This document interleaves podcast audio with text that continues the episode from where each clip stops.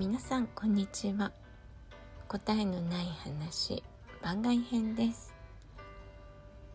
今回は質問お便りに答えますの20回目の配信をしていきたいと思います。はいでは早速お便りをご紹介していきます。ラジオネームりんさんですね。いつもお便りありがとうございます。えーと、で、お便りなんですが、ちょっと、えーと、いろいろ背景とかもね、書いていただいたんですけど、えー、質問の部分だけちょっと読み上げますね。えー、ま今の義務教育のお話で、コロナ禍も原因の一つなのだと思いますが、えデジタル化が義務教育と教師と親と生徒たちに介入することで日本では我々の時代よりひどくなっていると思われるいじめとデジタル化義務教育の介入ということですね。で、レイさんも帰国された際にはお子さんが日本の義務教育で学ぶと思われますが考えても仕方のないことなのでしょうか？行に入ったら行に従うべきとということですね。え、ー、とこのえー、質問もしね私のこう受け取り方が間違っていたら申し訳ないんですけど、まあ、一番はいじめという部分なのかなといじめがひどくなっているっていうことなのかなと思うんですけど、まあ、その原因の一つとして、えー、義務教育にデジタル化が介入したことがあるのではないかっていうことかなと思うんですよ。でまあ、その2つの観点でちょっと私のね、まあ、考えというか、まあ、思っていることを説明というか簡単にねお話ししたいと思うんですけどえっ、とそうだな。じゃあまず、えー、教育現場へのデジタル化という部分ですね。でいくとこれちょっとね2つの意味があると思っていて1つはえ、ー、とまあコロナ禍でオンライン教オンライン授業がになったとかあとは今は、えー、ICT 教育といってその学校自体をこうデジタル化していこうという動きがありますよね。でこれは私の上2人の子供が日本の小学校に通っていた時にえー、その通っていた学校がね ICT モデル校だったんですね。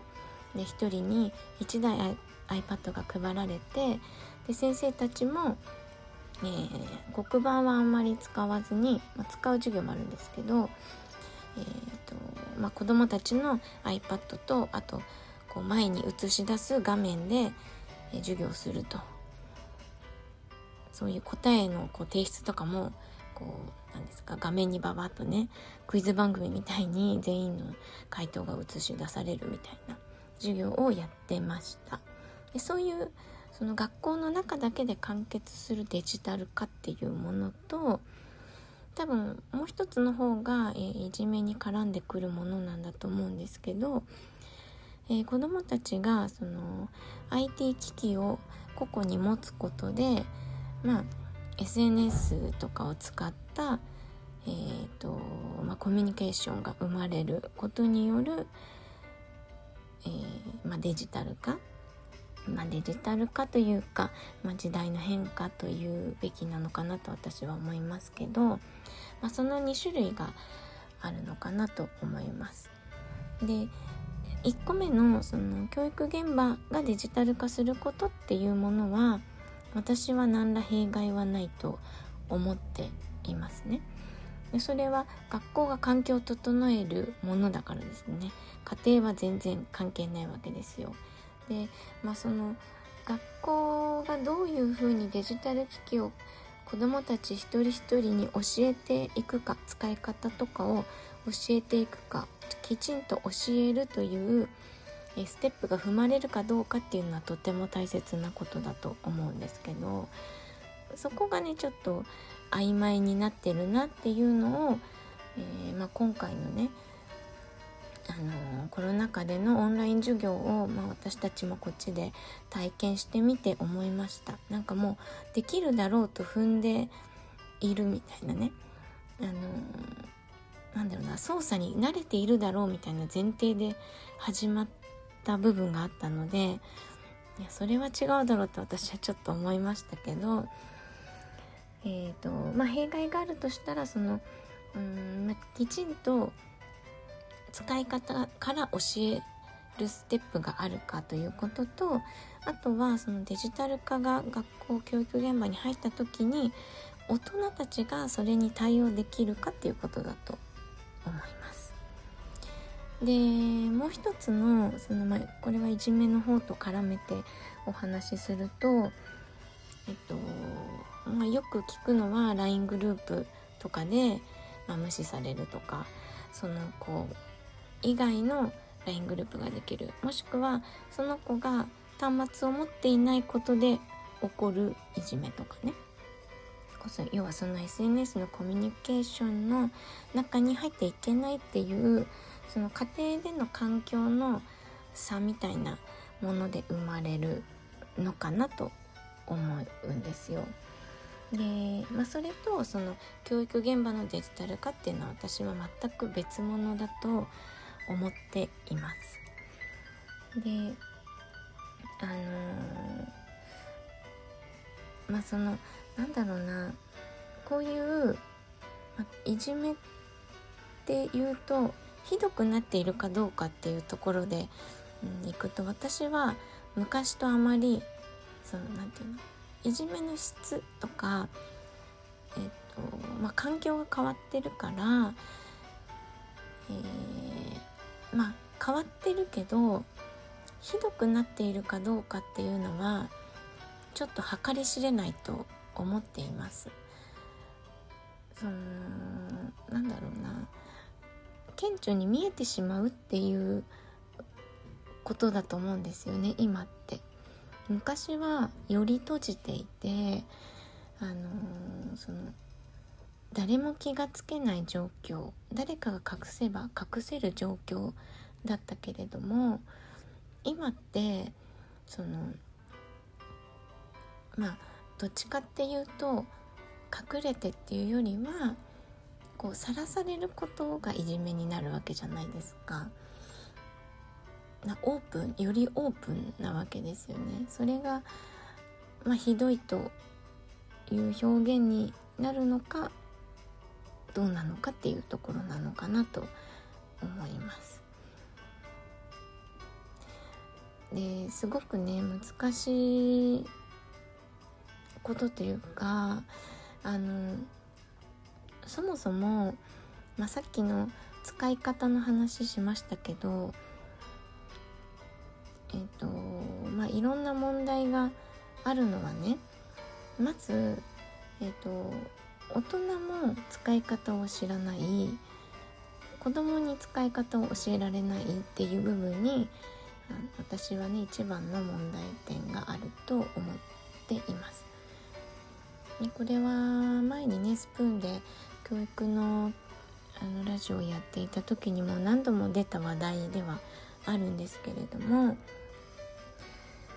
うん結局そのモラルの話なんですよね。うんそのまあ本来であれば家庭で育まれるはずのモラルっていうものの、えー、存在がより大きくなったなっていうことなんですよ。で、まあ、昔はその、まあ、ちょっとしたちょっとしたっていうのは変だけどうんそのモラルの部分で欠けていて発生する、まあ、いじめだったり、えー、子供同士のいざこざっていうのは、まあ、気軽な気持ちで起こるわけですけど、うん、まあまあそれは今も変わらないんですよね。でそれを知りうる人が増えてしまってったということだと思うんですよね。どっちがいいのかってなんか私は言えないなと思います。なんかその全然関係ない人が気がつける可能性もあるんですよね現代ってでも昔はそこも閉じていて気がつけなかったものがたくさんあったと思います。うん。だから何でしょう。あのまあ親子のね会話かなと思います。うん。なんかこう具体化していくとすごくね細かいことに分かれていってしまうので難しいですけどまあ親が子供を信頼する子供が親を信頼するっていう関係性があの一番肝になってくるような気はしています。まあ、とはいえね私もそこまでこう SNS のこととかを詳しく知っている全部を知っているわけではないしあの機とかねあのそれをね子どもたちに全部指導できているわけでもないので本当にこれはね子どもを信頼することで成り立っているしそれについてのこう会話をね子どもたちとすることであの何て言うのかなうんね危なくならないようにできているのかなとは思います。ごめんなさい。なんかうまく説明ができませんがはい、まあ、私が思うのはそんなところです。はい。では今日は質問お便りに答えます。の20回目の配信をしてみました。ご視聴ありがとうございました。